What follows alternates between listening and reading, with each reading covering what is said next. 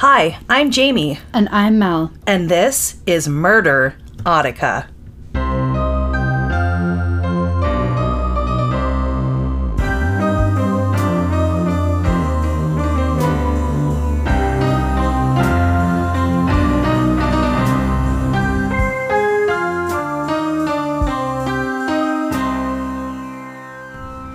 Hey Mel, you ready for your soul to be destroyed one more time? One more time. And it's not like we record every week. no, We record once every two weeks in person. one after the other, baby. So that means true crime one after another. yeah.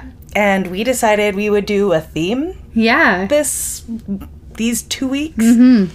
And that was, as you may know from last week's episode on Jesse Pomeroy, we are doing children who kill. Yeah, it's uh, very, very light and fluffy. It's something that the whole family can enjoy. It's like going to a theme park inside of your soul, except the opposite. yeah, all of that is a joke. Turn off this episode if your child is around. yeah, Don't give them any sure. ideas. It's it's not it's not a theme park. This Yeah. is no Disneyland. And unfortunately, I'd like to say that my child's murders are a little less worse than yours. A little less of that. But I can't say that. no. Um, only one person was murdered. Okay, so the numbers may or may not be a little bit more favorable, I guess. Yeah. Like, not that any number is good, but less is probably better. Yeah, but it well, less in in youngness too, and Oh, fuck. one young child. I, it's gonna be dark either way. So if this is the kind of stuff you like, stick around for this fucking show. Nobody likes this, but Is it if this- interesting? yeah, if you're interested in like the psychology of child killers, you're in the right pla- place because we're armchair psychologists. Yeah, we've got a degree in our armchair psychology. Mm-hmm. And yeah, absolutely interesting. Maybe this is a story you've never heard of before. I love listening to new true crime stories. A hundred percent. Yeah, definitely. And I feel like this one's a little close to home in a sense. Like, I mean, I've worked with a lot of kids who um, would be considered like, you know, troubled youth, which, like, I don't like that term. And, you know, a lot of the times, obviously, it's like a product of their environment and whatnot. But I've definitely worked in like residential care with children with certain kind of mental illnesses and whatnot that cause some extreme behaviors. And also coming from a family and myself having mental illnesses and, you know, sibling having mental illnesses. Um, it's just kind of sometimes reading these stories, it's like where. Like it, Where could have gone? where maybe- could yeah. you know somebody that I know you, could have gone Oh, yeah. and I can see some of the patterns and stuff in there and it's just like it's so crazy to think how close we all are What's depending the one thing that could have happened that makes you go the very bad route instead of just like having, you know, a couple of road bumps in your life Exactly. versus holy fuck, I've, I'm now a murderer. a hundred percent Where do we take that fork in the road? And it's not everybody. We talked a lot about it last episode, um, going through like what what some people go through in life that fucking sucks and there's every opportunity for maybe it to go sour but something in them takes them away of like healing and others 100% not yes and of course like which I'll kind of explain a little bit in this story but like you know maybe a child will exhibit certain behaviors like harming animals or whatnot which trigger warning there is speaking of the harming of an animal in this episode as well as children as well as sodomy. So just knowing ahead of time um, and minors and yeah like you know the, i think that we can all say maybe we knew somebody when they were young that like hurt a like a, a, an animal. And like i said in the last episode i wouldn't trust a child Yes. of a certain age alone with a delicate baby animal because kids don't really know. But how maybe you go about dealing with that afterward as a parent could mm-hmm. definitely really Affect. affect, you know because I think as a parent myself who isn't a parent. So this is my opinion.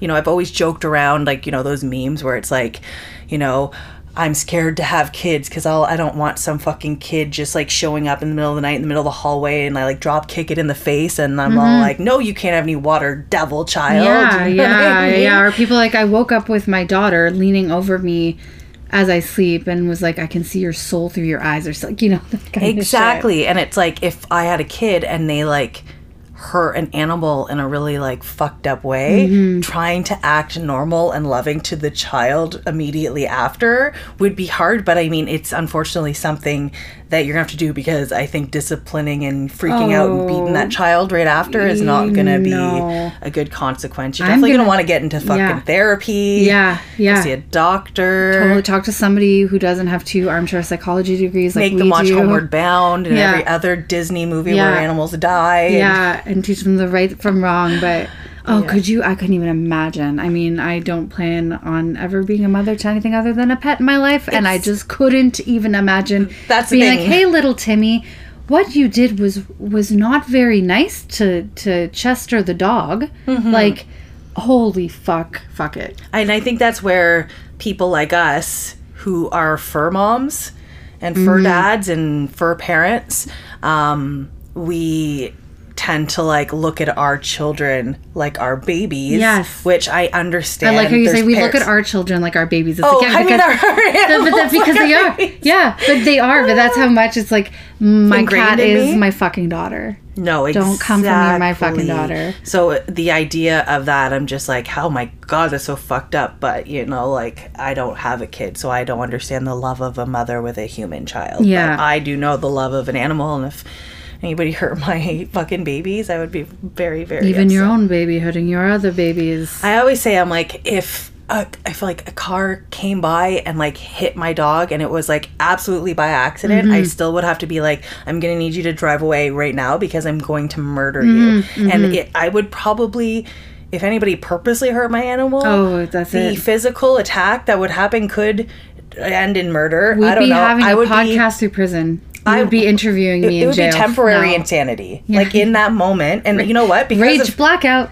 because of recent researching into the insanity plea, Mm-hmm. you know, I know that one of the main things is you didn't know at the time it was happening That you were what even- the yeah. consequences would be. And like, even if somebody had put it in this kind of way, I think that I was reading that if you would have still did what you did in front of like a police officer that you know would catch you and Yeah. if you would do that then you definitely are temporarily insane because you're not Even thinking of Thinking anything outside of attacking. Yeah, so here's that's- hoping there's a police officer Yeah. there whenever I murder whoever runs over my dog. Yeah, yeah. All right, so let's jump into this and then we can go watch a Disney movie after. I need to watch something to make me smile.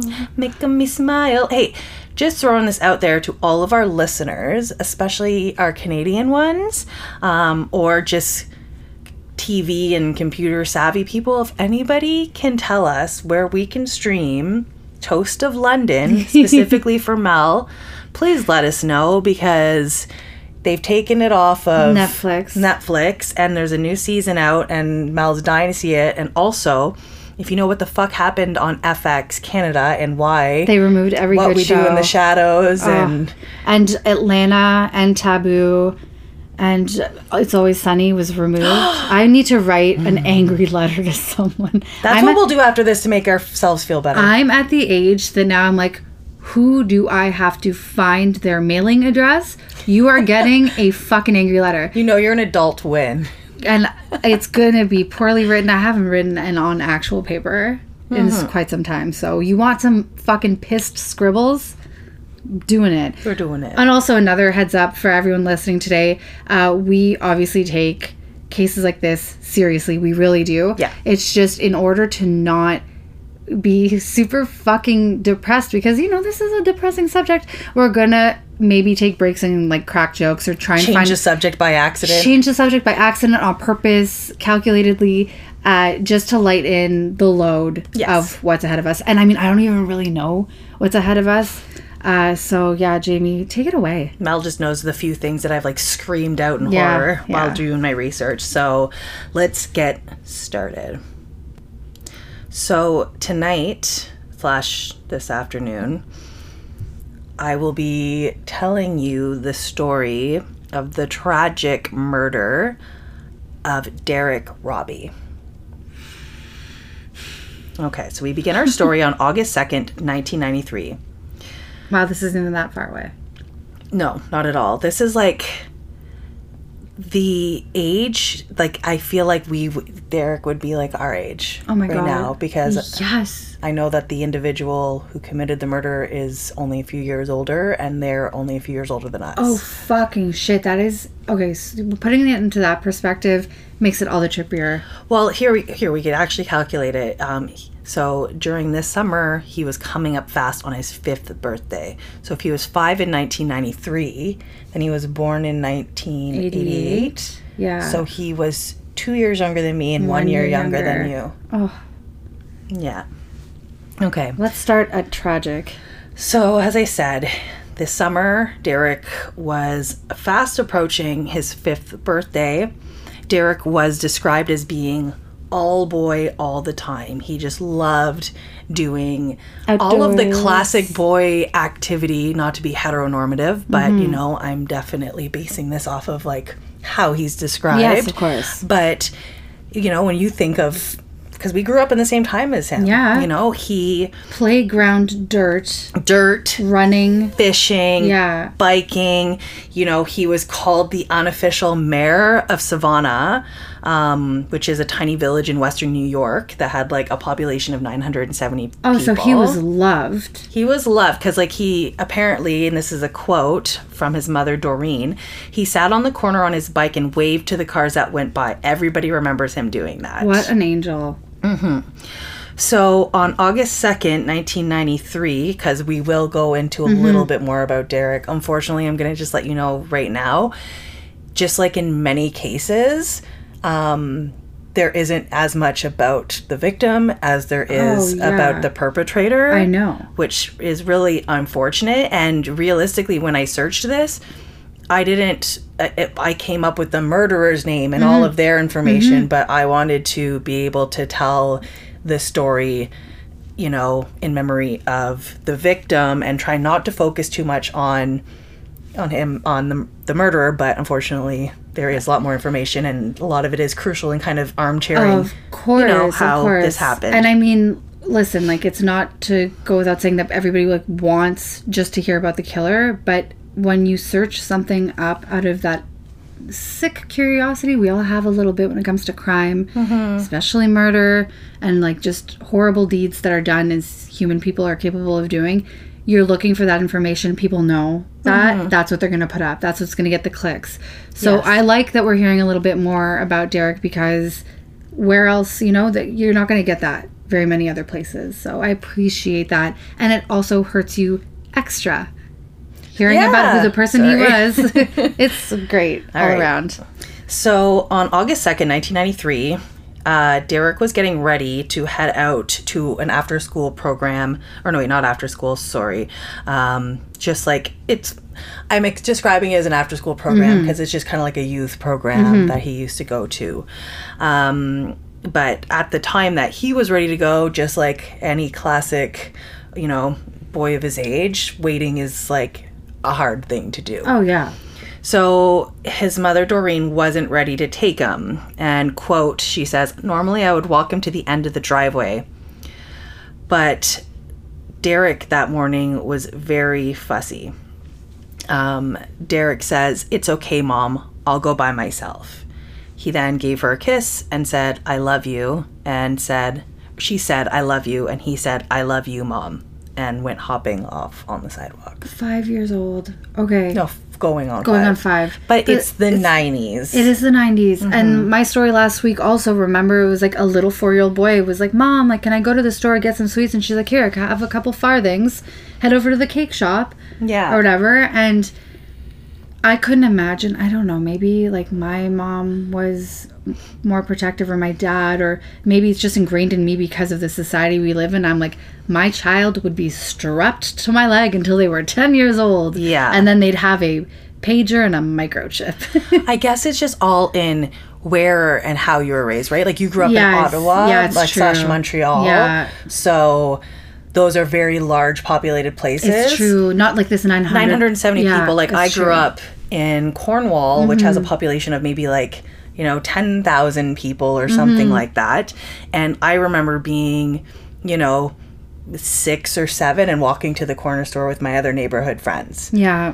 it's like you know that that that was the times. And again in a population of 970 like my dad lives in a small village mm-hmm. outside of cornwall which probably has like a population of like around this or between this and 500 and 100% you mm-hmm. know like all the kids are going to the park and you know every neighbor on the way Yeah. there. So you know that this person's seen them go by and this mm-hmm. person. And like if if they get hurt and fall off their bike like Yeah. the neighbor henry's gonna help him out Exactly, exactly. Also, God, just it's just terrifying. Anyways, that this could exist in a small community. Community. They say all the time, like nothing like this ever happens here, but it's always a possibility.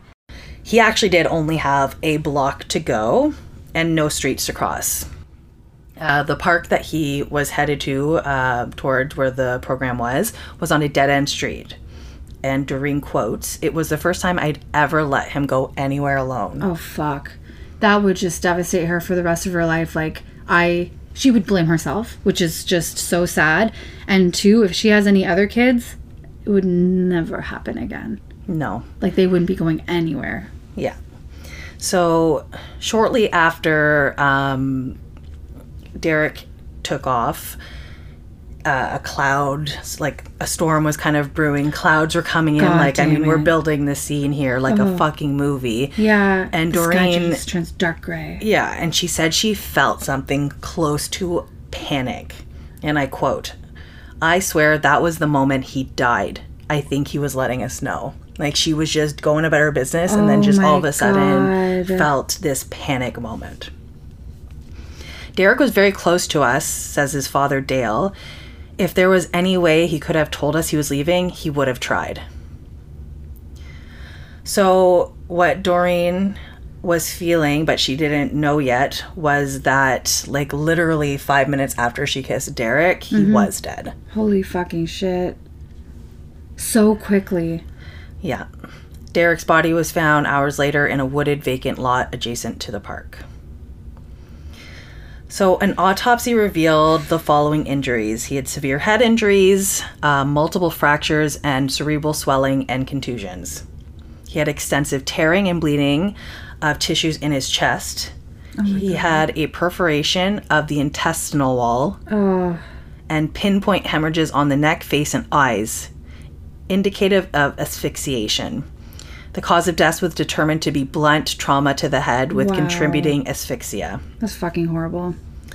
So, over the course of the next several days, police interviewed approximately 500 witnesses, and That's- many of those witnesses more than once. I was gonna say that's more than half the town. Yeah, literally.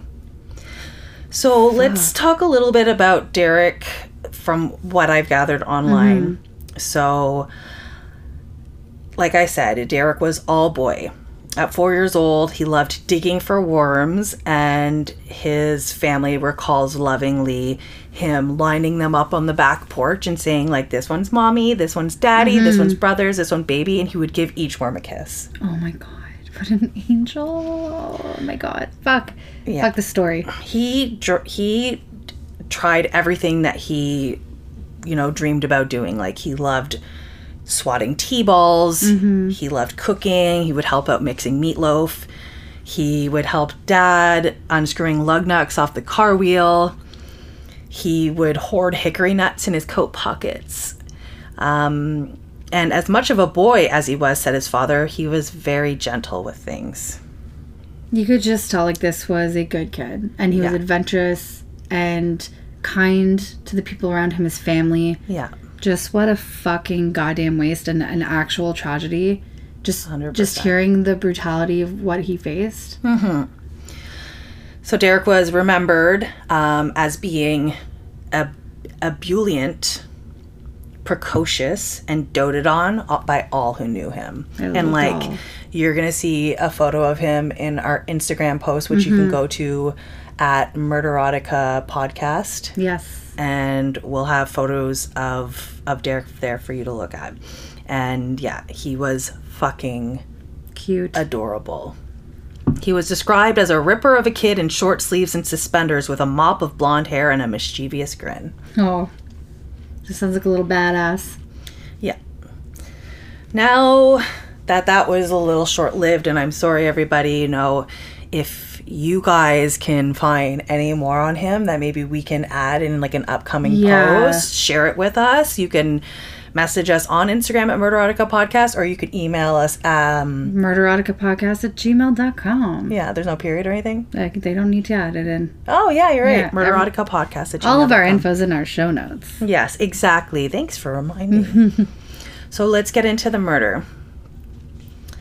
So, police actually spoke with a young lad um, by the name of Eric Smith on the morning of Thursday, August 5th. When he and his mother walked into the police station to offer information that his mom thought might be helpful in the investigation that, like, Eric had revealed to his mom. He had stated that he had been in and out of the park three or four times that morning, but stated that he had not seen Derrick. That same night, um, investigators went back to the Smith home and interviewed him, uh, and with the parent, the permission of his parents, who at this time like had no idea that Eric Smith was responsible for the murder.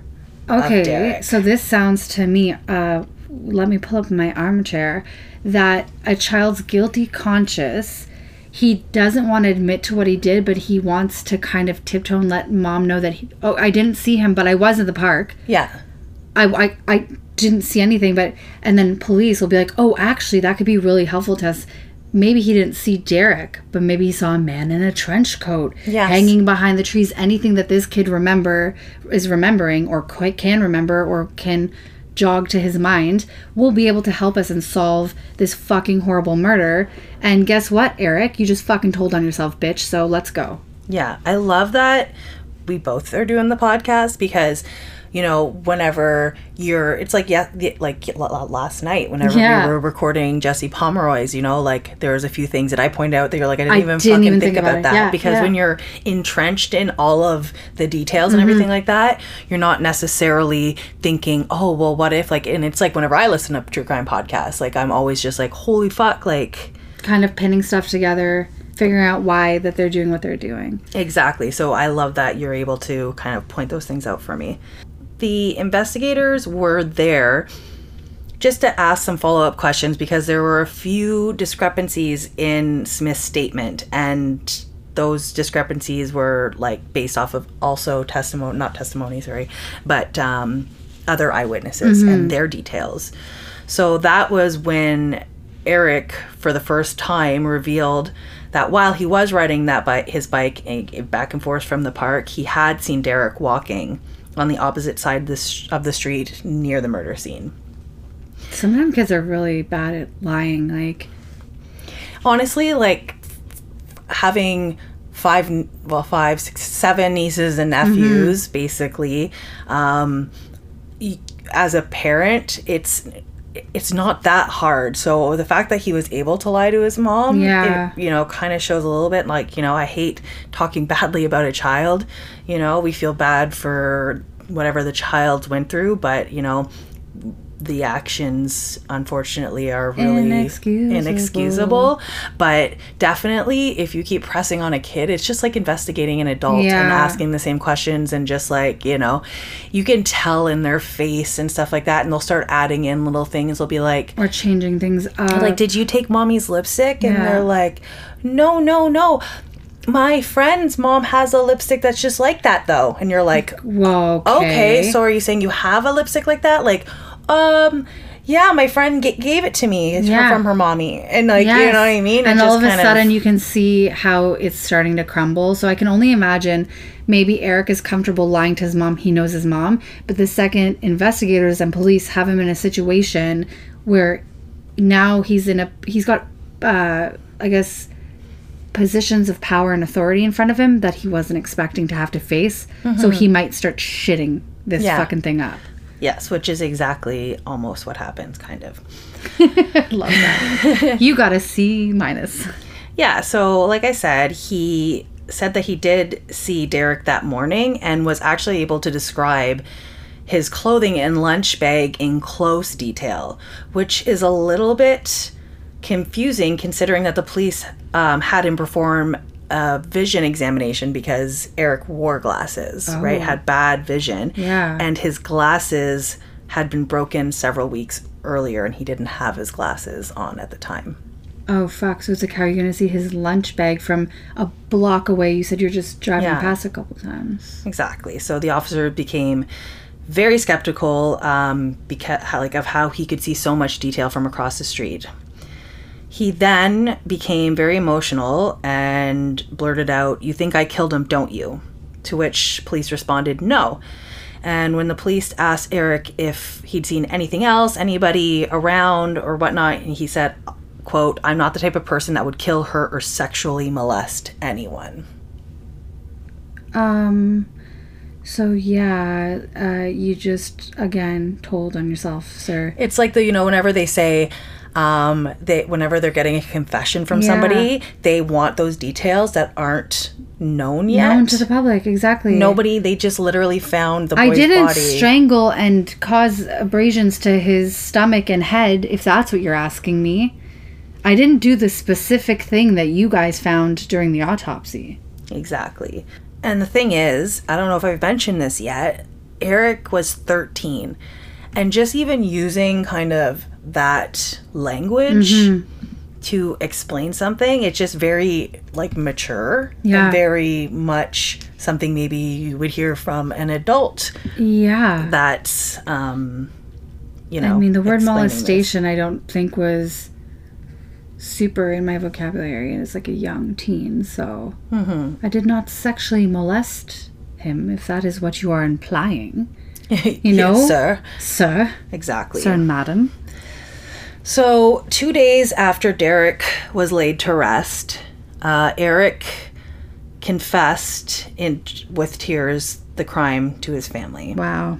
and they now had the heartbreaking responsibility of turning their child over to the police which good on them Good on them. That's a hard choice. Some people go the other fucking way. So just try and hide it, but it's like you would hope that as a parent, you would understand having another parent not knowing what happened to their child and that Mm-hmm. Oh, person yeah. being held responsible Oh, yeah. for it and accountable. well, good for them. I could only imagine how much pain that they were in. Mm-hmm.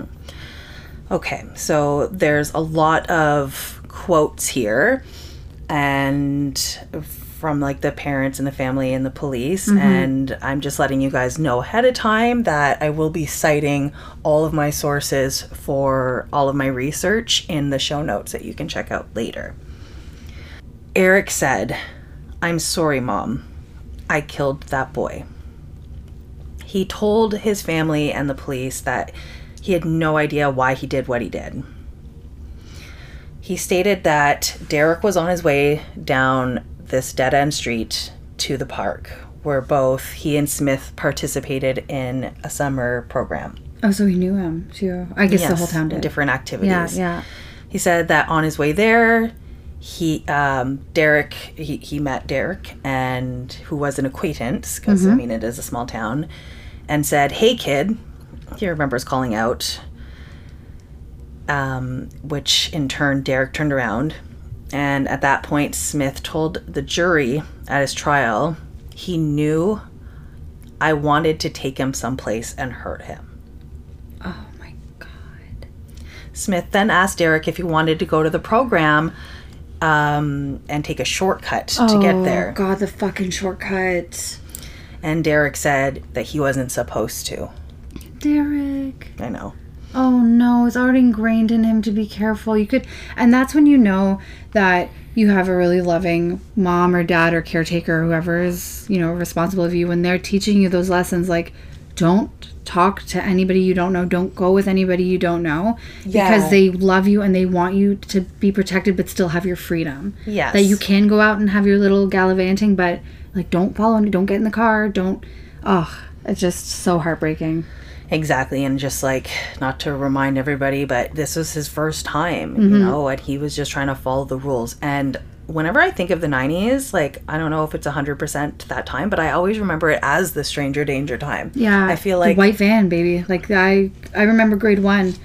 I don't know what year that would have been, but nineties for sure. And we had to watch like a video with like puppets and people yeah, talking. stranger danger Yeah. and like you had those colors like if you know somebody um, and they're within your family they're green Mm-hmm. Yes. or blue and if they're like an acquaintance they're yellow. yellow. and if they're um, somebody who says they like know you or they're like a, a person who works at a store near Yeah. you they're orange and if it's somebody you don't know they're red They're red, and if they give you the icky feeling and the whole bathing suit area thing, can- yes. the whole bathing suit, like you don't let anybody touch you on your bathing suit area. That like you know, like that was the fucking rule. I'm like, well, okay, like that sounds good to me. Exactly. And I remember playing. I ha- my mom had like a board game and it was based off of those stay alert, stay safe. Hi, I'm Gert. And this, is, my brother Bert. And, we're here to help, you stay alert and stay safe. Exactly. I could like say the whole commercial Yeah. right now. But if you guys don't know that, go just look up on YouTube, uh, stay alert, stay safe, Oh. Gert and Bert. Oh, those the two little rabbits with the roller skates. slapped, and they taught me so much. I remember like we were going through some a little while back. I'm like, I remember the one where she's like, I'm gonna take a shortcut after the movie theater, and then they're like, This is what you're not supposed to do. And, then friends the friends like, "We come should- up, we're yeah. like, we should stay together, and they're like, That's what you do. Come on, guys. Yeah, or the person calling and being like, "Hi, can I speak to your mom and dad?" And they're like, "Oh, they're not available right now." He's like, "Are you home alone?" No, my parents would never do that, Yeah. sir. I'll have them call you back as soon as they can. Yeah, exactly. And then there was one, and I don't think we looked at that day where like somebody's knocking on, on the, the door, yeah. Ah. Maybe I invented that in my brain. I don't know. Fuck. Yeah, exactly. So I remember being so afraid of adults when I was a kid. Terrified. Too bad they weren't teaching us also to be afraid of fucking children. That's exactly it. You Uh-huh. don't suspect somebody who's, you know, not close to your age, but a kid just like you. A Uh-huh. kid just like you is supposed to be a friend. who you see at your program Yeah. all the time. So Eric assured Derrick, saying, It's okay, I'm right here. Ah. Which then he got off his bicycle and led Derrick through a wooded vacant lot that was adjacent to the park. Oh my god. I can't imagine how I could ever have saved my son from another child, Derrick's mother told a U.S. congressional committee looking at child violence. Derrick knew all about stranger danger, but this boy was someone Derrick knew and played with at recreation and trusted to an extent. So, there, in this supposedly safe New York village of Savona, Smith strangled Derrick. He then dropped a pair of large rocks on the boy's head. And after Derrick was dead, he undressed his body and som- sodomized the child with a tree limb. What the fuck? What the fuck? Eric then opened the lunch bag that Derrick had with him Oh, that's why he knew how to describe it. Mm. And stuffed a sandwich bag down the boy's throat. Oh my god. He then poured the boy's red Kool Aid from his thermos into his wounds before trying to poke him in the eyes and chest. At that point, it sounds like he's literally scientifically experimenting with Mm-hmm. the boy's body. Yeah. So, based off of what Eric told investigators, Derrick's will to live was very strong. When Smith began choking him, Derrick screamed and began to kick and throw punches. But after less than a minute, he had stopped fighting, and Eric assumed he was dead. When Eric let go of the boy, Derrick began gasping for air, and it was then when he had stuffed the sandwich bag in his mouth. Uh, 13. I mean, I guess you're old enough to realize air equals life. Mm-hmm. Um, and well, maybe because of the screaming. Because oh yeah, maybe to keep him quiet. He was. I was thinking more as he's strategically trying to get him to stop breathing because he doesn't realize that choking someone can can take quite some time, Yes, exactly. and you have to be strong. Yeah. So at that point, Derrick bit Eric's finger, Oh, and Eric then picked up a 24 pound rock. That's fucking heavy. that's heavy. Twenty four pounds. I have trouble picking up How much thirty does your pound cat weight. weigh? How much does Haggis weigh? It's fucking thirteen pounds. So, like, almost two Hags. That's heavy. Yeah, almost two Dennises. Two Dennises. Dennis is what we call Haggis. Yeah, it's close. You'll learn every name for Dennis. You- We don't have enough episodes. Yeah, you're right. I'm stressed out right now. So Eric picked up a 24 pound rock and smashed the boy's head 12 times, which finally killed him. 12 times. We're talking about picking up. Okay, I'd have trouble picking up a 23 pound rock once. Holy fuck, that takes a lot of gusto and and want. And uh-huh. that makes me very, very terrified about the strength of this 13 year old boy. Yeah. He told police that he wanted to double. So, sorry. Over the next few hours, Eric actually like left and came back several times. Oh, that's gross. He moved the body to a less visible area under a pile of rocks uh, near um, a copse of trees. Oh my god, didn't we say copse in one of our other episodes recently? I think it was one of our last eroticas. It was one of the last eroticas, and we just learned it's actually a bushel of trees. Yeah. So he hit him uh, uh, near a less visible pile of rocks beneath a copse of trees. He told police that he, quote, wanted to double, triple check to make sure that the victim was dead. Well, he didn't say the victim was dead, but, you know, double, triple mm-hmm. check. I was worried if he wasn't there, he might say something. However, I figured if he's dead, and I believed he was, I won't have to worry about anything. That's so strange. The paranoia of I don't want to get in trouble, so I'm just going to keep checking the body Yeah. and moving it and shuffling it around.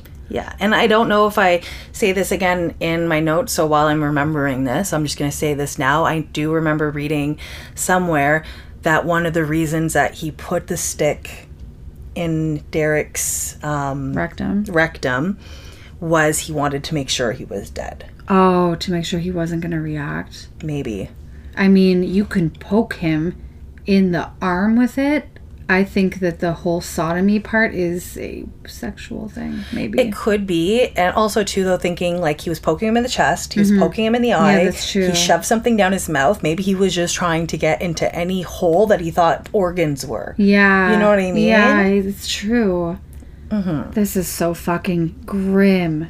Yeah. I was, and I was trying to be like, okay, well, why would he do this? I don't Let's try and find a reason. We'll get to find out a little bit more actually because we're going to jump into Eric's childhood very Mm-hmm. shortly. So, this is the last little bit um, about the murder um, of what Eric told the authorities. He told them he was able to sleep normally and otherwise carry on with daily activities as though nothing had happened. He stated that he wiped blood from his hands and made certain bloody clothing went into the laundry at home the same day. So he was calculated. He was careful. He knew what was going to get him in trouble. Exactly. So let's jump into Eric and his childhood. Eric M. Smith, who was born on January 22nd, 1980. I'm sorry, I'm just thinking. I'm like, mm, J- uh, he's a Aquarius? Because my brother's he's- an Aquarius and his birthday's February 1st. Yeah, cusping. Is that the It's 22nd? cuspi- Yeah, uh, so Capricorn. And Aquarius. Yeah, Capricorn, Aquarius, right on the cut off date. Yeah, he's a Yeah. cusper. He was born, yeah, so January 22nd, 1980s, in Steuben County, New York. Eric enjoyed spending time with his grandparents, Red and Edie Wilson. What a cute name. Edie and Red. Like, Yeah. can you find any more wholesome grandparent fucking names? Edie like, and Red. Red said, quote, he would always come in and give us hugs and kisses. He liked being a clown.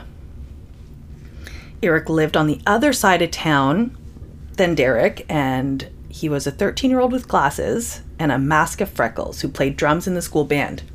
He rode his bike everywhere, and he had an infectious cackle of a laugh. Everything that Eric had done before was was basically like just some of his activities, some of the things that he was into were considered quirky by mm-hmm. those who knew him.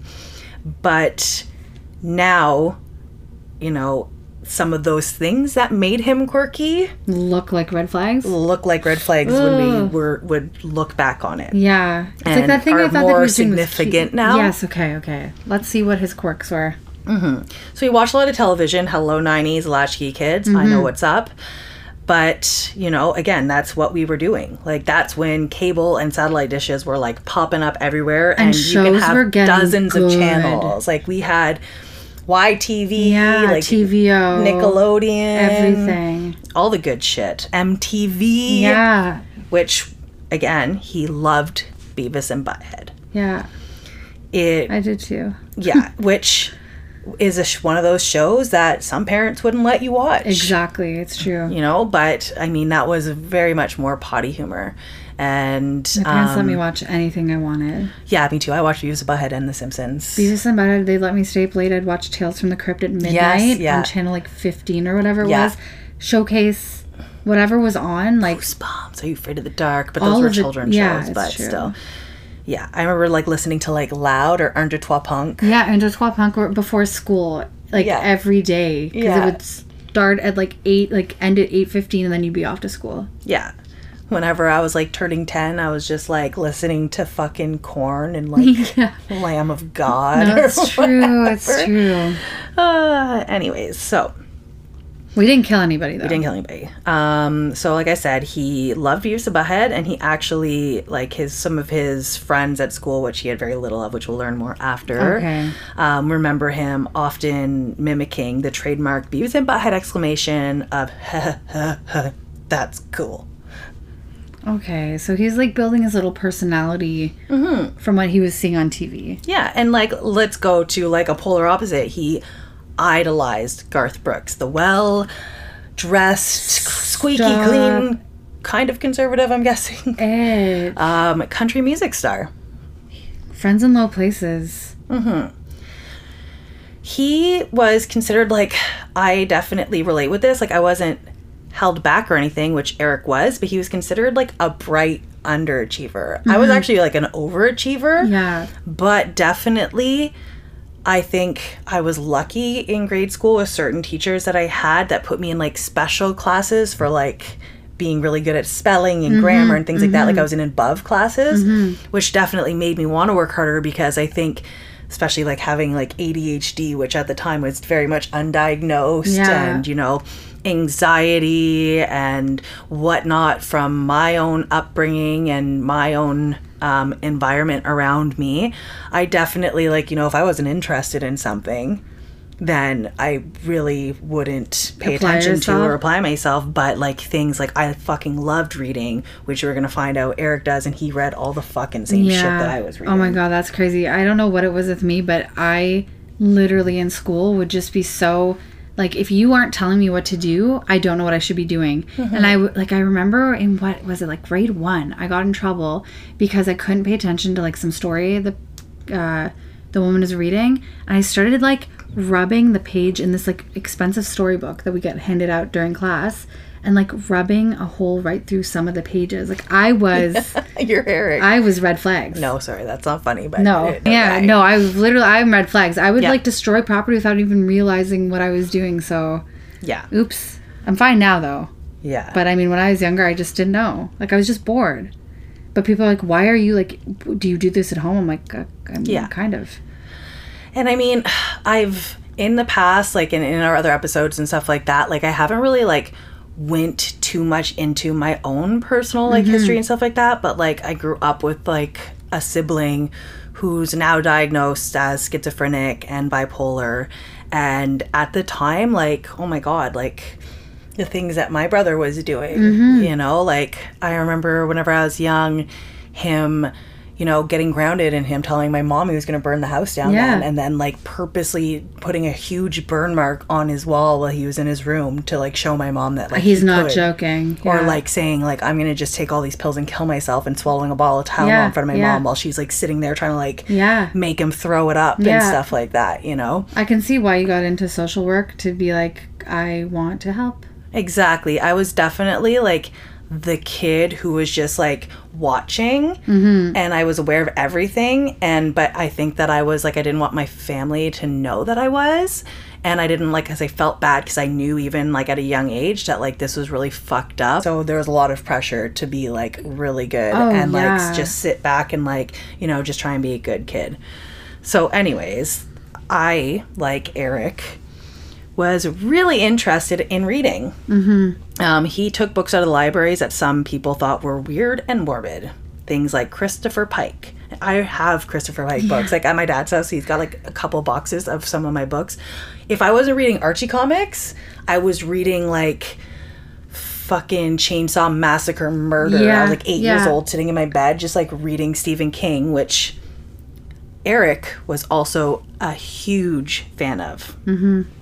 It's almost like when you do tap into that dark part of life, like you do, you find the media that reflects that. Mm-hmm. Doesn't always mean you're going to do something fucked up, No. but you do find that little corner of the world. Yeah. And I mean, in some of these articles that I took these from, there was descriptions of like Christopher Pike paperbacks being like depicting bloody violence directed at and by kids. Like, I think that the media is a little throwing this around. Some of these articles I found were from the 90s. so Mm-hmm. yeah, he was listening to. Marilyn Manson, so Oh, he had God. to. I mean, now we know a little bit Yeah. better about Marilyn Yeah. Manson, who's a piece of shit. Absolutely. But if you don't know that, Google it, please. Um, so, like I said, he also read Stephen King books back to back. By his own admission, he was also friendless, and he had an easier time getting along with like all adult and, um, but mainly adults outside Mm-hmm, of his family. So he does maybe have like a bit of like an old soul in him, I guess is Mm-hmm. the best way to put it. When you don't get along with kids, but adults are your jam, I guess. Exactly. And again, here we have uh, one of the articles saying Stephen King books back to back dealing with children, violence, and pets. Which, I mean, I can't say that that isn't true. Yeah, All of his stories are about children and violence God. and dead animals in a cemetery with an S. Okay. Now, before we move any further with this case, we wanted to share a little promo from our friends over at PNW Haunts and Homicides. They are giving you the Pacific Northwest most scary, creepy haunts and morbid and detailed true crime cases. So here's a little from them. Hey, creepy people. This is PNW Haunts and Homicides. I'm Caitlin. And I'm Cassie. Together, we explore stories of the paranormal and true crime throughout the Pacific Northwest. We're just two normal ish friends who wanted more creepy local stories. Our episodes start with a tarot reading to help us gain some insight on each topic as we share the facts of the case and our interpretations. Come join us. We've got plenty of wine, laughs, and stories to share. You can find our episodes featuring true stories from infamous as well as lesser known true crime cases, like the murders in Tunnel 13 and Forest Park. As well as our spooky stories from Pike Place and the Oregon Vortex on Apple Podcasts, Spotify, Amazon Music, Stitcher, and many more. For all of you that are listening, if you have any true crime or paranormal stories that you want us to share, email us at pnw haunts and homicides at gmail.com. Have, a, creepy, ass day. Still so stoked to check out Tunnel thir- 13. But until then, on with the child murderers. So there was one act that happened mm-hmm. that kind of really pushed him outside of the bounds of just like a normal morbid curiosity and reading books and Yeah, whatnot. just a little creepy kid. yeah, which trigger warning right now, animals. Um, oh, my least favorite part. Mm-hmm, so, four years pr- prior to this, he had strangled a neighbor's cat. He had slipped a laundry hose clamp, a metal one, which I also read in another that he had just used a hose. So, we don't know. I don't know exactly. So, I'm just going to give you both. Um, over the head of Sammy, a Siamese seal point cat, and tighten it around the animal's neck until it died.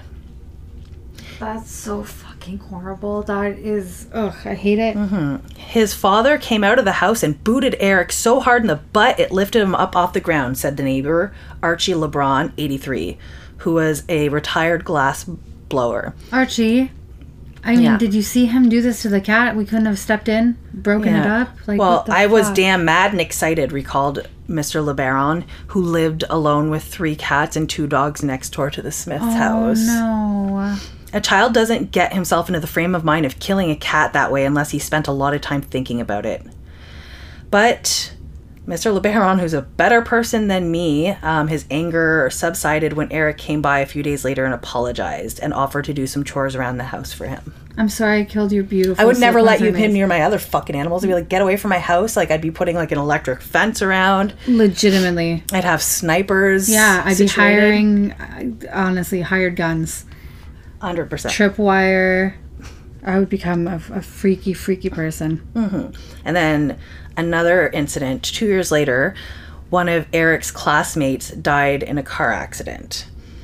He then, um, on a few occasions, called the family home uh, asking to speak with him. Dude. Bringing me back Mary Bell vibes. Oh my god. Knock, knock, knock. Hey, can I play with your child? Mary Bell, you guys don't know because since we've merged from This Is Trash to Murderotica, we've um, archived all of our old posts, but we do keep all of our old true crimes and erotic stories to use in the future if ever something were to happen and we can't record and just maybe for a fun little Just bonus a fun episode. little bonus. So maybe you'll get to hear about that one day. But Mary Bell, and then I also think of um, who else was I thinking of earlier? Mary Bell did that, and then oh.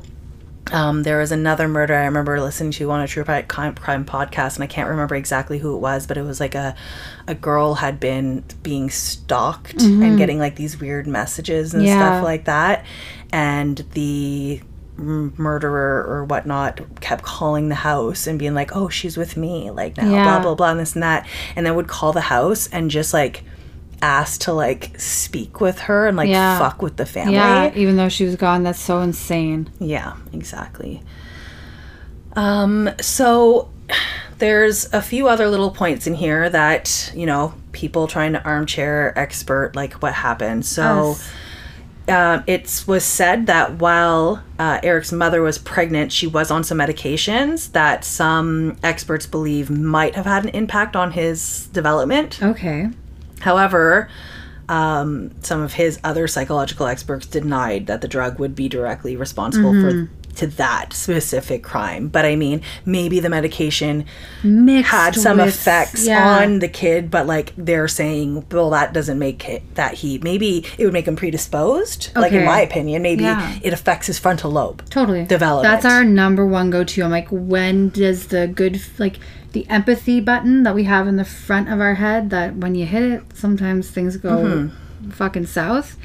Maybe maybe it stopped it from fully developing. Maybe Yeah. there was some damage there. I wish I knew what drug it was. Um, they also say the drug was linked uh, to his physical appearance and characteristics. So we'll have a photo of him also in the Instagram post. You can also follow us on Twitter where we share our Instagram posts. So even if you don't have Instagram, you can kind of like check it out. yeah, if you don't use Instagram, then that's the best way to do it. Yeah, um, so we'll be sure to share that on there as well at Murderotica Pod. Pod. That's right. Um, as a toddler, Eric also threw tantrums and banged his head on the floor. Frontal lobe. Mm-hmm. If it wasn't hurt from the medication, the floor headbanging maybe. Yeah, and I mean, having worked in the developmental service field with individuals with um, intellectual and developmental delays and disabilities, um, I've worked with a lot of clients that headbang and like hit their head and yeah it's it's a it's a real thing. I've had clients who straight up just had like permanent scars on their Yeah, heads yeah. from that was just something that they felt called to. Some clients i even had enjoyed the sensation from it. Wow. yeah. Wow. Um, when eric began school um, he wasn't very popular. He received a lot of bullying and started to learn that school was not a fun place. He apparently i don't like to say he had them but he apparently had deformed ears thick glasses and a mm-hmm. speech impediment which made him a huge target for class bullies and all sorts of teasing And you empathize with this, of course, but again, like, fuck, you can't kill somebody because your feelings are hurt. Yeah. He had bright red hair, and I'm just thinking back. I'm like, how old is South Park? And I'm like thinking back to those like Ginger episodes. Like, oh my Right? god, I can you imagine if it was coming out at the same time at as that that? time, fuck. Because fuck, South Park's old. Yeah. So his bright red hair and freckles um, invited all sorts of bullies to use those um, attributes to make fun of him. Well, if the bullies stuck around in science class, you'd just learn about recessive alleles and how ginger hair and freckles, they're recessive, so they're going to be more rare. It usually takes um, It actually makes you more special, and they say that it's gonna be gone in like so many years. Totally, because the dominance of darker features like hi, I didn't get my mom's blonde hair or green eyes. No, well, you're like I Greek. am you got all the Greek dominant. soul, especially the dark circles under my eyes. Thanks, Dad. Yeah, Totally. I mean, I dye my hair red because I love red hair so I love it, much. And I mean, a lot of redheads are actually like sought after. A lot of people Oh. are like, I like redheads, fiery Total- redheads. Totally. Yeah. It's so awesome. And it's special and it's I wish that we could have told Eric that before he like killed the cat. Yeah. Oh yeah, I want to fix it or trying to stop the bad thing from happening and oh, I just wish he had a good life, you know, Yeah. and didn't have to hurt anybody. And uh, you know, the children that did know him also acknowledged that he didn't have like any friends. He'd come home often on the bus crying, his mother told the jury at his trial. They would keep picking at him, throwing things at him, no matter what he said or did. Um, his stepfather, so I'm thinking whenever he got his swift kick in the ass, they actually meant his stepfather, admitted having a hot temper and said they kept picking on him no matter what he said or did. He also testified of his own contribution to Eric's lack of self esteem. Oh wow. Well, for quite a few years, I had a little hot temper myself, he admitted. Took it out on him. There's a lot of things I said. Kick their butt up over their shoulders, sick and tired of their crack, sick and tired of you, swat them upside the head. So his parents' way of helping them was definitely not like the best way of dealing with it. No, physical reprimanding your child is just Mm-hmm. it's you're not gonna you're not gonna learn anything other than to be afraid of you. Yeah. I just told him that he has to learn to stick up for himself, his mother testified. I'm sorry, the double entendre there. I Like, just actually my, my eyes just bulged open. I saw that. so Smith said that he was bullied by the older children at school and also by his father and his two older sisters. He admitted to taking his rage out on, on Derrick, Okay. so he killed him. Smith said that he, like I said before, sodomized uh, Derrick with a stick in order to ensure his death. that makes sense. It's horrible, but I understand. So, as we're going to learn a little bit more, um, Eric has, and we're going to learn he does end up going to jail. Mm-hmm. Okay. So, during one of his parole hearings, Eric discussed what all of this bullying did to him. So, these are quotes directly from Eric. After quite a few years of verbal abuse and having been told that I'm nothing, I shut down my feelings so I wouldn't feel the emotional pain, which made me vulnerable and weak, he told the board. But the damage was done. I began to believe that I was nothing and a nobody, and my outlook on life was dark. I felt that when I went to school, I was going to hell because that's what it was for me. It was hell. His first targets for revenge were animals, like we said. He strangled a neighbor's cat, he drowned birds he caught, and shot at dogs with BB guns. I could totally just see the like BB gun thing, like definitely, Yeah, definitely I knew could- young boys who fucking shot BB guns at things. squirrels. Makes me think of yeah. that Simpsons episode where like Bart's hanging out with um with uh oh my god um what's the bully's name Nelson Mm-hmm. hanging out with Nelson Muntz and uh, his little crew like Jimbo Yeah. and shit like that and they're like shoot the bird like you know and then he shot it and like killed the mom and there was like little baby birds and he like uh. started crying and feeling so bad then he like was taking the baby birds Yeah. home and like oh my god anyways so the years of bullying produced a young man who suffered from intermittent explosive disorder, which is what he was later um, diagnosed as having, which is an impulse control disorder that if if that it implies result in an inability to rein in one's angry emotional responses. Some research research has shown that a brain chemical called serotonin plays a role in causing or enhancing this disorder. So, after he was arrested, he was subjected to extensive psychiatric testing. He had been diagnosed previously with ADHD, which, if you don't know, is attention deficit hyperactivity disorder, as well as moderate learning disabilities. But the test revealed nothing in regards to like brain abnormalities that mm-hmm. are normally linked to violent Okay. behavior. All right, so we're gonna go a little bit, and I don't have too much on the trial, and I mean the transcripts and stuff like that are out there for you to learn. And I mean, let's be honest, when we all watch true crime documentaries, sometimes the trial can be really riveting if we're not sure if they did it necessarily. Yes, but whenever yeah. we already know, it's not that. They've already told they've we've already talked about the evidence that we have. So Yeah. going to trial, you're gonna get a lot of psychologists, you're gonna get a lot of Yeah. just like everybody kind of throwing back and forth if uh, what he did is attributed to another thing. Is he guilty?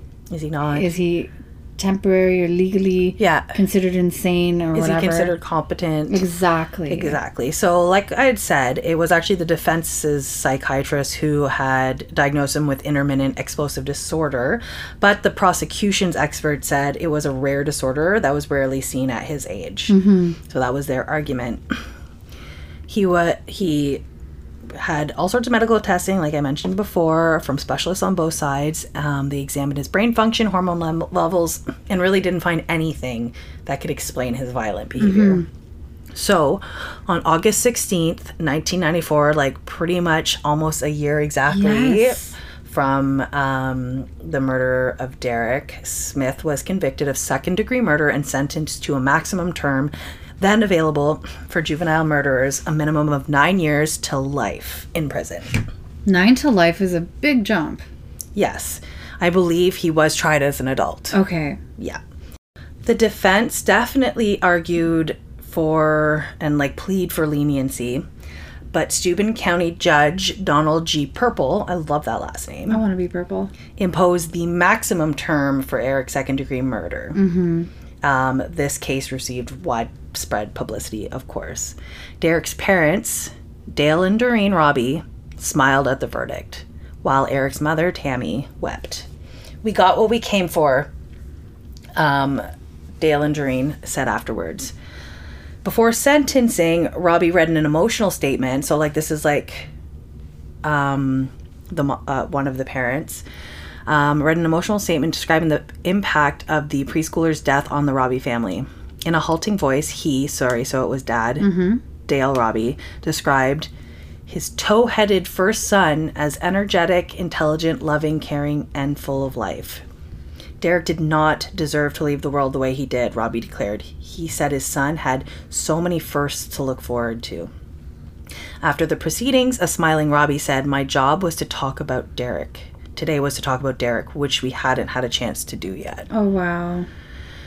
In urging Purple to hand down the maximum term, Steuben County District Attorney John C. Tunney um, noted that the jury jurors in the trial had rejected the defense's argument that Eric had killed Derrick out of an uncontrollable rage. So basically, the jury was not looking at it as like As this is a could be a medical thing. yeah, or it was just like a random uncontrollable moment. Like, rather, they say like it was a calculated mm-hmm. undertaking. Mm-hmm.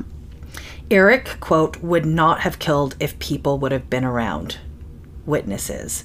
Like I said earlier, remember about like they say the insanity plea and things like that. And if you're competent, like if Yeah. you would you have been willing to do it if like somebody was around to see it? That's a hundred percent fucking true. And he actually went above and beyond to make sure that Derrick wasn't secretly alive to tell on him and get him in trouble. He knew what he did was wrong, Mm-hmm. and he moved him to a, a hidden place. yeah, and came know, back several and then times came to back- make sure he was dead. Exactly. Didn't Yeah. go and call for help or anything. He just kept trying to hide and check and hide and check. yeah. What a fucking travesty. So the jury decided that Eric would be tried as an adult and was mentally competent and belongs in prison and not a mental institution. Wow. Um, the prison term, uh, like the undetermined length of it, would quote keep the pressure on Eric to take full advantage of treatment possibilities. Okay. So when you do get temporary insanity or whatnot, Mm-hmm. you are sent to a medical facility, which he was not. And but that's the thing. Like a lot of times, like for example, my brother. There's been times that he's been arrested, which has really like fucked up his life Mm-hmm. because a lot of the things that he was put in prison for were definitely directly contributed Yes. to his medic like his mental health Yes. disorders like literally being in manic states and like hallucinating and mm-hmm. and whatnot Prison's not But- going to help you, and you don't have anybody at the prison to help that. well the at all. reason why people choose mm-hmm. to go to prison instead of going the route of their mental health issues is when you go to jail like your your attorney will say they'll only give you 5 months but if you get sent to a medical facility you don't have a time limit Yeah. there isn't one Yeah. so you could be in there for, years. fucking ever Yeah. so that's what I think they're trying to say of the reason why it's nine years to life. Because if he would have been put in a medical, like they would have determined, like, okay, this is the amount of time. So they're giving him the option to have as much time as they deem is necessary for him to get as much treatment Okay. as they can. I understand you now. yeah, makes sense. because maybe an, a child would have only gotten, like, if he was um, tried as a kid, maybe he would have got 15 years. Mm-hmm. Yeah, You know what. I mean? Exactly, period. But Yes, he, it was like done. nine years to, To life, life, yeah. based off of how you progress. Yeah. Right? Um, so Tunney, who um, was the county district attorney, said that he felt Eric fit the def- definition of a criminal sociopath. Um, the defense attorney Kevin P. Bradley kept trying to urge Purple to, you know, impose a lesser sentence that would ensure that he would remain in a juvenile detention until his 21st birthday. However, he only remained in juvenile facilities until the age of 18, in which he was transferred to an adult prison. While in jail, Eric wrote an apology letter to the Robie's family and he read it on public television. So they they brought TV cameras to the jail. I guess so. He said, I know my actions have caused a terrible loss in the Robie family, and for that I am truly sorry. I've tried to think as much as possible about what Derrick will never experience his 16th birthday, Christmas, any time, owning his own house, graduating, going to college, getting married, his first child. If I could go back in time, I would switch places with Derrick and endure all the pain I've caused him. If it meant that he would go on living, I'd switch places, but I can't. At the end of his statement, Smith states that he cannot bear the thought of walls, razor wire, and steel metal bars for the rest of his life. He also apologized to Derrick Robie in interviews. So that was like while he was like still a child. So, like we said, um, he was in a juvenile facility for three years and then transferred to a prison for young adults. And then in 2001, he was transferred to Clinton Correctional Facility in Dannemora in New York, which was a maximum security prison.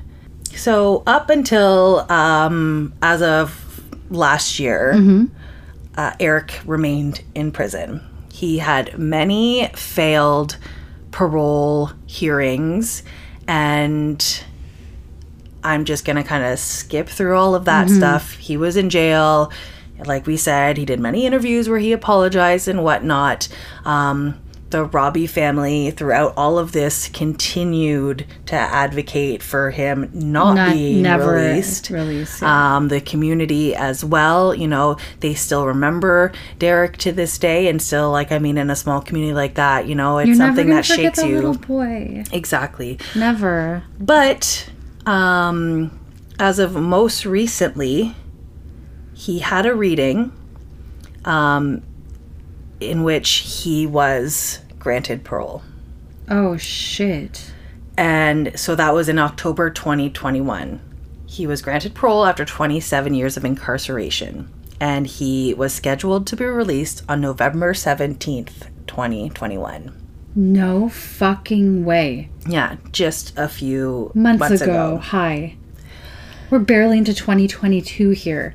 Yeah. So So what happened? during his parole board meeting, um, when asked by the board why he abused and killed Robie, Smith replied, quote, a lot of contributing factors led up to it, and he didn't do anything to deserve it. No one deserves that type of violence. At the time, I was holding a lot of anger and unresolved issues with a lot of individuals that I lashed out on. Robie, and I, like Robie, like a last name, uh, and I dis- and I displaced my ang- anger that was unresolved with other individuals on him. Okay, what about the cats? It should have never happened. As to why, after years of reflection, looking at who I was then and what was going on, I essentially became the bully that I disliked in everything else in my life. I was constantly being targeted for being weaker, smaller, and I became the bully towards him, and he didn't deserve it. Eric also said he did not know uh, Derrick or his family, but when he saw the four year old, the first thought I had was, I want to hurt him. If they were sitting in front of me right now, I would say that I'm sorry. And even though that would almost cause them more emotional pain because sorry is not bringing him back. But other than saying I'm sorry, expressing to them, this is the only thing that I can think of to say to them in terms of the fact that I did take Derrick away from them.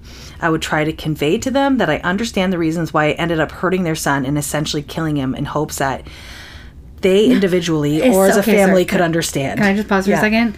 I hurt him and essentially killed him. You did so much fucked up shit. Like I understand he was young and maybe didn't get it and with the bag in the throat and whatever, but bashing somebody in the head with a 23 pound rock 10 times isn't hurting them, which essentially killed them. Like that you decimated that four year old boy's body. Yeah. I have a hard time with like some of these, um, you know, messages to the family from like the perpetrators. Um, whenever they kind of try to explain themselves, Because like makes it's it worse. it's like any apologize, any any apology. Yeah. like there shouldn't be any like buts, if and or buts about it. Like There's you should no just buts. like if I was apologizing for doing something like that, not that I've ever had to be in that fucking situation and never not. will Hypothetically, hypothetically speaking. i'd be like there's absolutely nothing i can say to the robie family to make things better what i did is absolutely Mm-hmm. despicable and there's absolutely no reason no matter how much bullying or teasing or anything that ever fucking happened to me there's no excuse and i deserve exactly what i Well, got what I got. and I'm hoping if i'm given now- a chance yeah. Yes. you know i want to make up for it as much as i can Yes. within the community like Yes. something like that you know Not but, but, but, and this and this. It's like we understand that a bunch of shit happened to you that caused you to lash out in a way And that it's somebody wound horrible. up It's dying. It's sad. But you did what you did. Fucking admit it.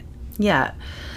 So I'm not that same person, and while that in itself doesn't take away their anguish and pain, I would hope to convey to them that while I am remorseful, I realize the depths to some extent because I can't really fully understand the depth of how his mom feels. I can near fully understand the depth of how his father feels, Okay. but I can do the best to express to them the insight that I've gained in hopes that at some point they can get to a point where they feel comfortable to say for themselves, I forgive you, even though I don't deserve that. Oh, I don't mean, there are you- some parents out there that've done that. They do that on their own volition. They don't have the killer saying, I hope they get to one point of their life that they could forgive me. Honey, you're asking way more than you Yeah. should be. I hope that they can just, you know, Feel comfortable one to say, I can't. say, I feel, forgive you. I don't feel the depths of his mother, but I feel the depths of the deep of his father. And if I know the depths of the deep of how he feels, then I think that they should deeply forgive me. Is what that just said to me. Exactly. So I'm not, I did have in my notes, which will be in the sources um, that we'll share in our show notes, the reasoning behind the parole boards, um, like releasing him. Sorry, is he out right now?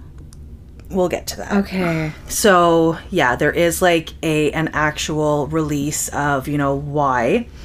There are some conditions that I'll read out really quickly. Um, one of them was I will seek, obtain, and maintain employment in our academic vocational program. I will submit to substance abuse testing as directed by my parole officer. I'll abide by a curfew established by my parole officer. I will participate in anti aggression, anti violent counseling as directed by the parole officer. I will not associate in any way or communicate by any means with family of Derrick Robie without the permission of the parole officer, which I hope it would never. And then also geographic restrictions as per the parole officer. Um, as part of the October 2021 hearing, Eric told the parole board that he was engaged almost two years ago and he briefly discussed his future with his fiance. So I just like looked into that a little bit, and apparently his fiance is like a lawyer who's studying the youth judicial system. I don't I understand these people. am so fucking disgusted. I am so disgusted. so by she that. was he like he was a test subject for her, I'm guessing, and then she fell in love with him. Okay. Okay. Um, first of all, you're studying like youth shit. And this is a case about a four year old boy being like bludgeoned and suffocated to death. And you you're gonna fall in love mm-hmm. with somebody who when you're studying them as a child, you only basically know him as a child. Is that not mm-hmm. some sort of grooming? I love it. I fell in love with the boy inside the man. Like what the fuck is that? Yeah. So, when asked where he would move upon his release, Eric said that he planned to move in with his mother before finding his own apartment. Um, he then acknowledged that he, well, we just said that, became engaged in December 2019. Um, upon his release, he said that he hoped to start a job in electrical installation or carpentry fabrication. So here's a little quote from the former Steuben County District Attorney John Tunney, who helped, you know, get him um, incarcerated and prosecuted Eric, told 18 News um, that Smith had indicated he wanted to return to his hometown in Savona. That's where his mother still lives. Just Yeah, saying. I think that's so a bad idea. he basically is saying he plans to live with his mom for a little bit back in his hometown. Where does Derrick's family live? So, John Tunney says, quote, Something I've thought about for decades. Now all I can think of was Doreen Robie standing in line at the checkout at King's Grocery in Savona and seeing the person behind her in line being Eric Smith. Exactly. That's fucked. Um, on November in November 2021, the Savona residents held a candlelight walk um, in all four. They started in all four corners of the town and ended in the Memorial Ballpark that was made for Derrick. So, in my research, there was this um like a poem that was cited by Mary Davidson, who was one of the neighbors who actually owned the lot where his body was found and she had stated and this is from like an older article so mm-hmm. i can only assume that maybe that's this ballpark Yeah. that she wanted to bulldoze the entire forested area down where it all mm-hmm. happened mm-hmm. and place some kind of memorial there Okay, so that would Derrick. be really nice. and then wrote like a amazing poem Yeah, apparently but i can't yeah. find the poem anywhere because i really wanted to read it Oh, to you guys, if you have any insight or sources on this poem, please let us know. So currently, like you asked, according to the Department of Corrections Community Supervision, as of January 11th, 2022, Smith does not yet have an approved address upon his release. Um, hi, brand new three days ago article from when, the day we're recording. yeah. And quote, when making housing decisions, DOCCS seeks to enhance public safety and facilitate the successful return of the individuals to their home communities by considering risk levels, laws, vulnerable populations, and accessibility to an individual support system. All reentry planning, according to Future Housing, starts about four months prior to an incarcerated individual's release. Once housing is approved, DOCCS staff conduct home visits. So I think the issue right now is he only has to can only go home to mom and like at this time mm-hmm. it's not a priority. And it's weird because like I swear in my research I saw somewhere else where like he acknowledged that like moving back to his community would not be like an option, but then here he's saying he would move to his mom's for a bit and then get a job and move I in with his girlfriend after. I just think th- this is a little bit fucked up. Okay, so I I'm all down for rehabilitation if possible, but maybe there's a, a level of respect and comfort you need to give the victim's family if you are 100%. uh, if you are at a place where you are able to re-enter society and you're no longer a danger to other people and maybe you have people who can vouch for you like your lawyer girlfriend fiance so random and your mom and whatever but i couldn't imagine being the the fan like derrick's family Yeah.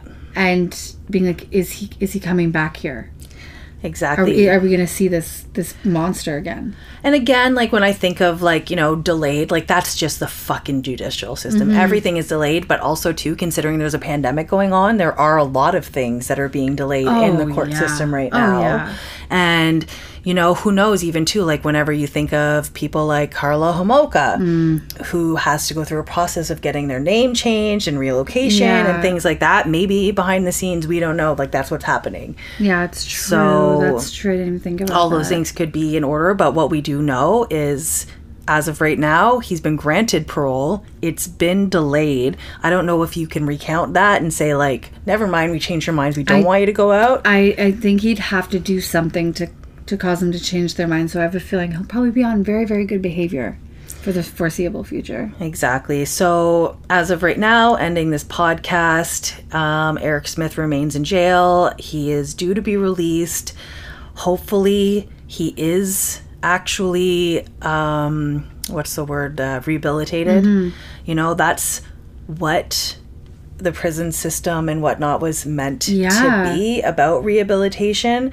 So there's that part of me that's like, that's the whole point of it. Like, what's the whole point of having jail if it's not to rehabilitate people? but at the same time, there's some just like, people Don't- like some people you're gonna not want to let them Back into society, society, because no. there's nothing gonna like there's gonna be nothing but murder and sexual abuse and all of that shit that we really we can't afford to even risk it and say hey like can you control it? No you okay you know? There So- almost needs to be like a middle prison. Like, it's not even a prison, I but like a, like a, community a home center community Yes. area like so it's like instead like imagine like a, a military base Yeah. where like maybe you have your own housing Yes, situation with other inmates but you're also still supervised at all times and whatnot and you can have your own little like Life fucking community and go out yeah. into the community with like i know they do that Yes, in jail where some people who have lesser crimes can go out and like go shopping and do things like yeah. that so there kind of almost needs to be the middle stepping ground because also helping people get adjusted to okay how long has he been in prison? You said tw- like 27 or 23 20 i think years. maybe 27 yeah 25 27 whatever it was.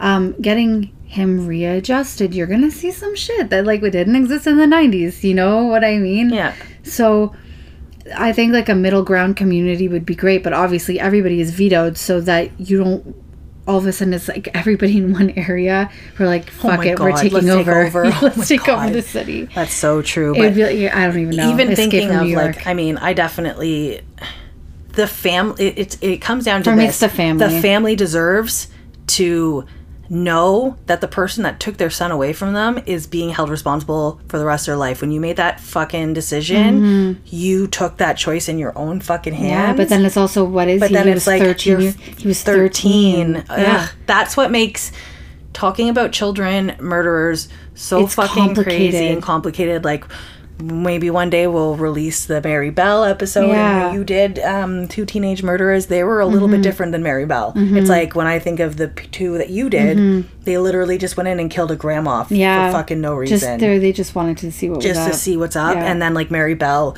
whose like mother prostituted her Yes. and fucking from the moment she was like a small child Yeah. she was like running a brothel basically in her mom's house and shit and like dealing with like getting fucking raped and beaten Mm-hmm. and it's like you can see those points and it's like i don't know what the level of stepdad making fun of him was and he, kicked him in the ass was he beating him like they don't talk like that's but it's like what fair. how far do you go where you're like wow they got broke Yes. like they Yeah. broke them Yeah.